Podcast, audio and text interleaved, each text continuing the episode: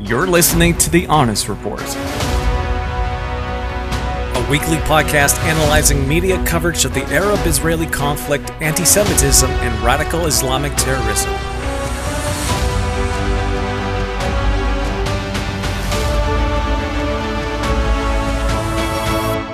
Here's your host, Rob Walker. This is Thursday, January twentieth. I'm Robert Walker, and welcome to the Honest Report podcast. Today, our guest is Colonel Grisha Yakubovich. He's an expert on Israeli-Palestinian relations. He's a well-respected policy and strategy consultant.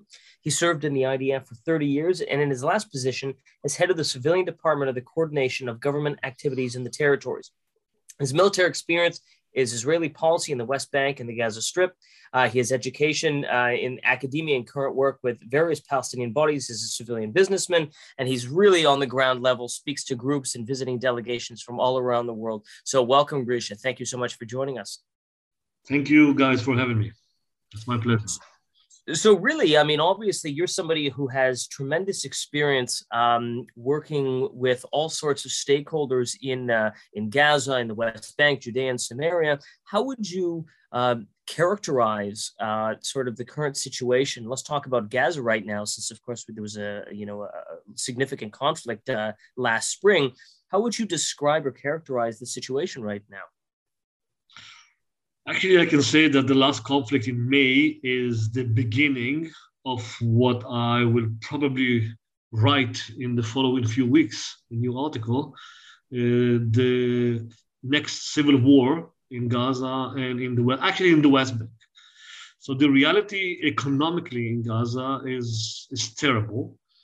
Uh, although Israel allowed to something like seven thousand Palestinians to enter to Israel and to work, and, and the salaries that they will bring back to Gaza, it's a lot of money. But Hamas is a terror organization. They control Gaza. Uh, all they do is to empower themselves, and all they do and plan is uh, to achieve one thing. They, uh, they want to become the legitimized entity that will be, that will lead the Palestinians after uh, Mahmoud Abbas will disappear from the arena.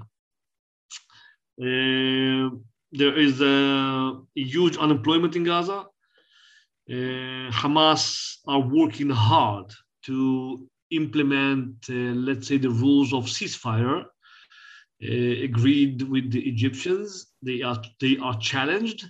So they are doing quite a good job in Gaza, but on the other side, or on the other hand, they are very involved in the reality, or let's say the terrible situation of uh, terror attacks uh, and violence in the, in the area of East Jerusalem and the West Bank. So uh, this is one of their goals. This is one of the purposes. And unfortunately, they are doing uh, a good job. So just to understand, make sure I understand you, what you're saying is you see, and obviously you posted just a couple of weeks ago on Twitter, uh, you said, uh, and I quote, there are many indicative signs that we are on the verge of a significant wave of violence. But what you're saying is um, you're seeing Hamas sort of focusing that violence towards East Jerusalem as opposed to from Gaza itself?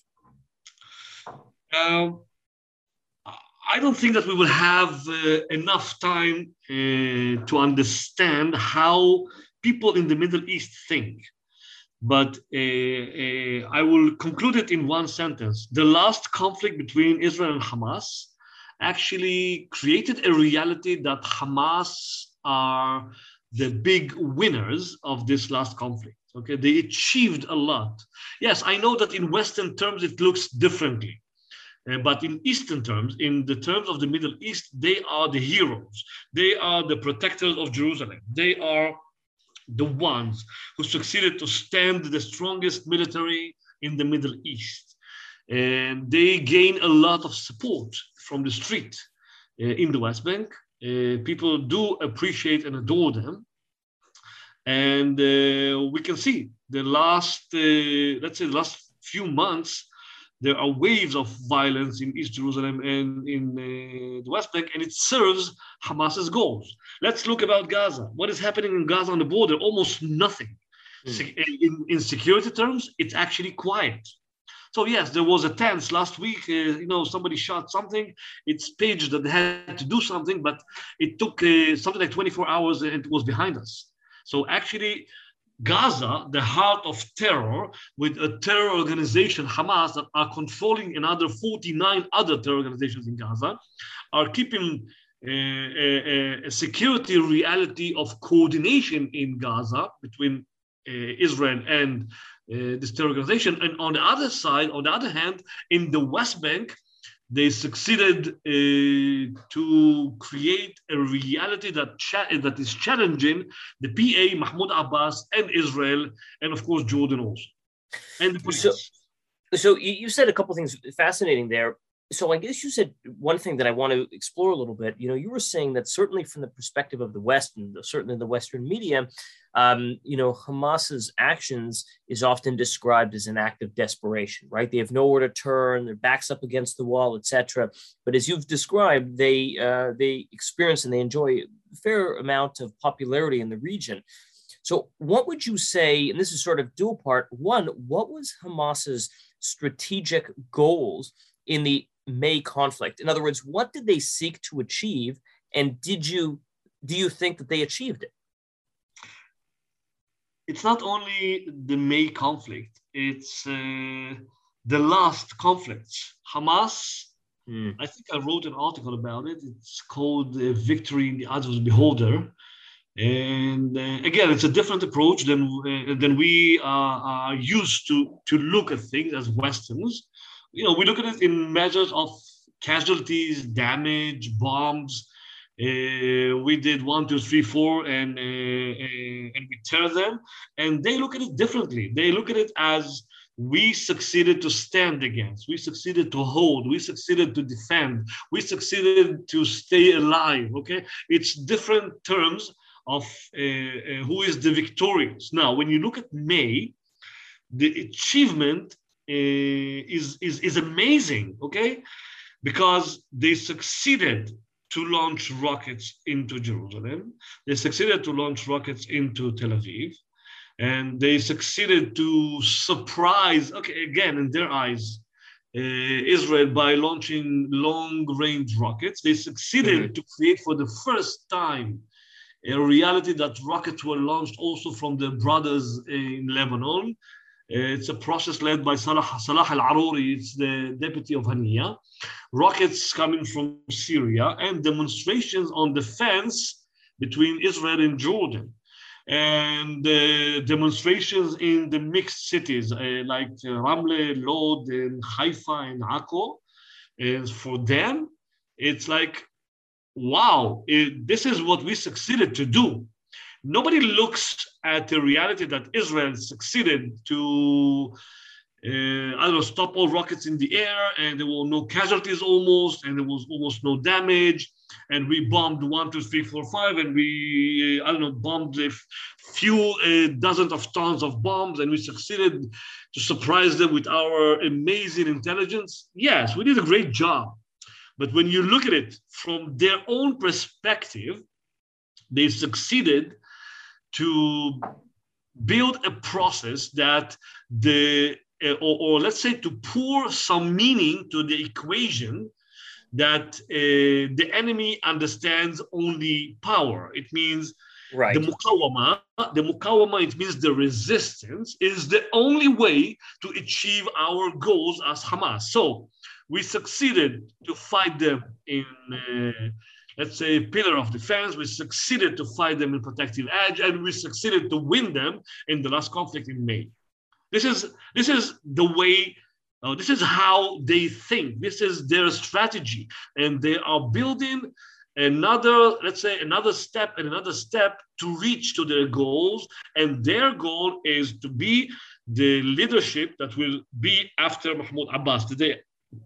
The day after is not Fatah, is not Abbas, is not Barghouti. The day after is Hamas, Haniyah, and Mashal.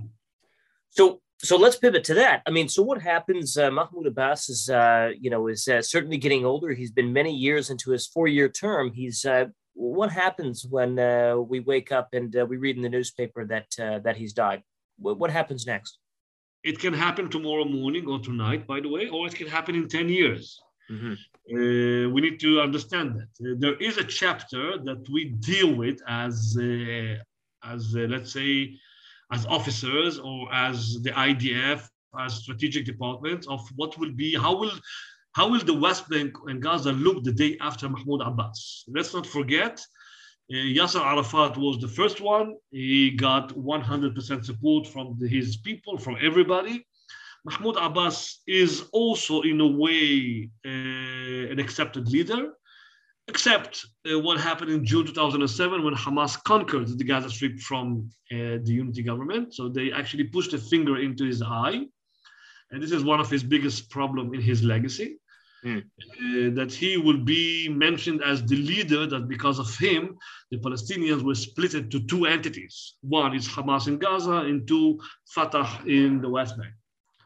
Uh, but this is a different discussion, that we are facing the reality of a three-state solution. We are not there now.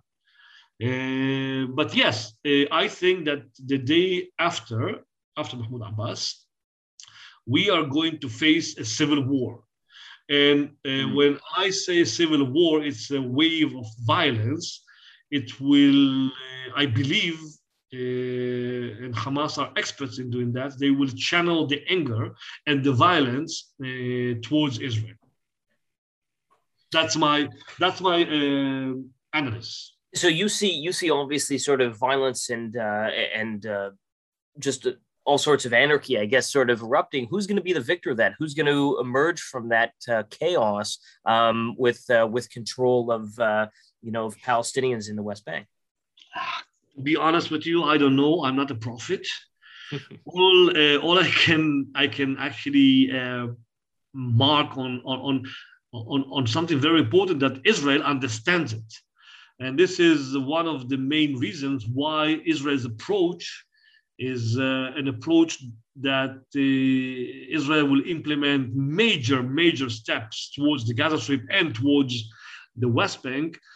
Uh, to make sure that uh, when this anarchy uh, starts, people will have, and entities will have a lot to lose, and uh, they will end it as fast as possible and appoint the new leader. I don't know, maybe the new leaders will be Hamas. It, it might happen. I think it will be a disaster to Israel. Uh, it's not, not, not a disaster, okay? But it will be something that Israel will have some difficulties to accept. Mm-hmm. And uh, I think that this is the right moment and the right time to empower the moderate forces in the West. And this is what uh, I believe Israel is doing. So, by the way, I can I can actually see something, because you know I I, I work in the West Bank. Uh, mm-hmm. I have an office in Ramallah. Uh, I, I'm going to be I'm there almost three four times a week, uh, meeting my clients, and, and I can feel it. I can feel it uh, on the ground. It's not so safe anymore to travel. It's not so uh, comfortable to be with my Palestinian team. We need to mm. change cars. We need to do other things to make sure that I will be secured. Uh, it, it, it feels, it, it smells, uh, it smells violence. It smells that something's going to happen. And Israel needs to push more steps, more, way bigger steps, to make sure that the economical reality in the West Bank would be stable, better, uh, even even even when even if the meaning would be to give money to the P A. So really, the what how, I guess the question is, how does Israel go about doing that? Because let's say you groomed a, a moderate leader tomorrow. The problem is, when you've had, as you know, decades and decades of incredible incitement against Israel and Jews, the average Palestinian, or many Palestinians, certainly a critical minority who have been so inculcated with this kind of incitement, it would be very, very difficult to accept a moderate leader who, uh, you know, who is telling you that, you know, maybe the, the Jews have a right to be there, et cetera. So how do you go about changing the mentality of the Palestinian population to accept that kind of coexistence? Is it through economic partnerships? Uh, well, uh... I don't want to say something nasty about uh, people who are dreamers, uh, but incitement will continue. There's no connection between the incitement and uh, uh, what Israel is doing with Fatah or the P A uh, in the West Bank. And whoever wants to be part of this incitement, he will continue to be there. Mm-hmm. And it will stay like that, okay? It's not something that will just vanish just like that. It's a process. It will take uh, long or many years uh, until the the leadership of uh, the P A or Fatah or Hamas, doesn't matter, will uh, be, let's say, mature and start educating the new generations to a different approach. But we are not there, unfortunately, and it will continue. Uh, but yes, when we say moderate forces, I'm not saying, I don't want to use names because uh, I can I can I can mention a name and tomorrow he will be assassinated. Right. Uh, so, so names names is is is only names. Of course, uh, moderate moderate uh, leadership is uh, steps that, you know what? Let me let me explain it differently. Okay. Uh, let's do it Q and A, me and you, if you don't mind. Uh, sure. Would you accept or would you agree that uh, we will need to release terrorists from prison to release, I don't know, uh, another soldier like Gilad Shalit? What would you say about it? Well, I mean, that's certainly been Israel's uh, practice in the past, hasn't it? Okay, so if, if if that was the practice, we can assume, let's say for the work assumption for this discussion, that probably it we will do it again. If somebody will actually be kidnapped, there would be probably a deal and it would probably happen again. Or mm-hmm. we will probably release terrorists again in the future. Can you, can you accept with me this uh, assumption? I would assume so, yeah. Okay, thank you. So if why, why can't we change And, and think out of the box? Why don't we actually use it as a tool to demoderate leadership, okay, in the West Bank, and just release them? Do you understand what I'm trying to say? Proactively. When, the moment you will release them to demoderate leadership, actually you will create a reality that there is no incentive to kidnap because you will release if you are moderate. Mm. So you're suggesting that potentially releasing them proactively. Um, uh, yes, I think we need to uh, adopt the proactive approach. Yes. Oh, interesting. I mean, and it's not only about prisoners. What we, what Israel needs to do is not only economically, and this is one of the problems. This is why Mahmoud Abbas a few years ago opposed to the economical peace approach. Okay, mm-hmm. I think that Israel did it a little bit too late, unfortunately. Uh, at least from my aspect, I uh, I offered it already in two thousand thirteen, and it was denied, unfortunately. Mm-hmm. Uh, but then it was too late.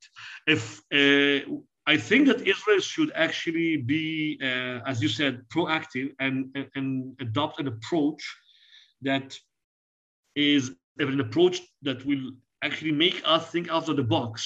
It's like, if you want to empower somebody, you need to give up on some issues that will be shown on by the other side as huge achievements, okay?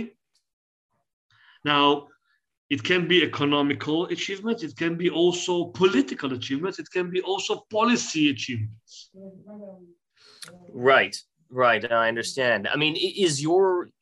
sort of this uh, very counterintuitive. Break, I'm sorry to interrupt you, but we need to break the equation built by Hamas and by P A that Israel understands only power, and to build a new equation that Israel understands only dialogue. Israel understands only coordination. Israel understands only peace. Right. No, certainly. So, I mean, do you think that this sort of counterintuitive approach that you're discussing, is it uh, attracting more adherents in, in Israel? I mean, certainly it goes against, I think, the typical way that Israel had been doing it. No, you know, very reactive. Yes, it's maybe against the typical way that was actually implemented by the leadership in Israel, but it's not uh, against uh, many uh, people, experts, uh, uh, communities that believe that this is the right way. Right.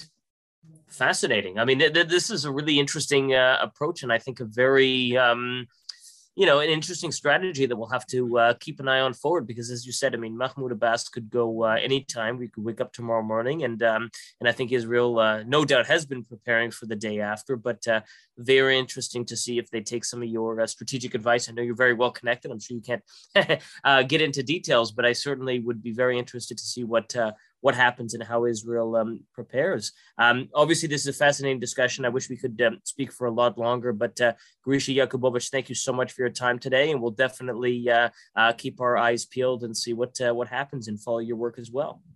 Thank you very much. Thank you very much. It was my pleasure. And again, that's uh, Colonel Grisha Yakubovich.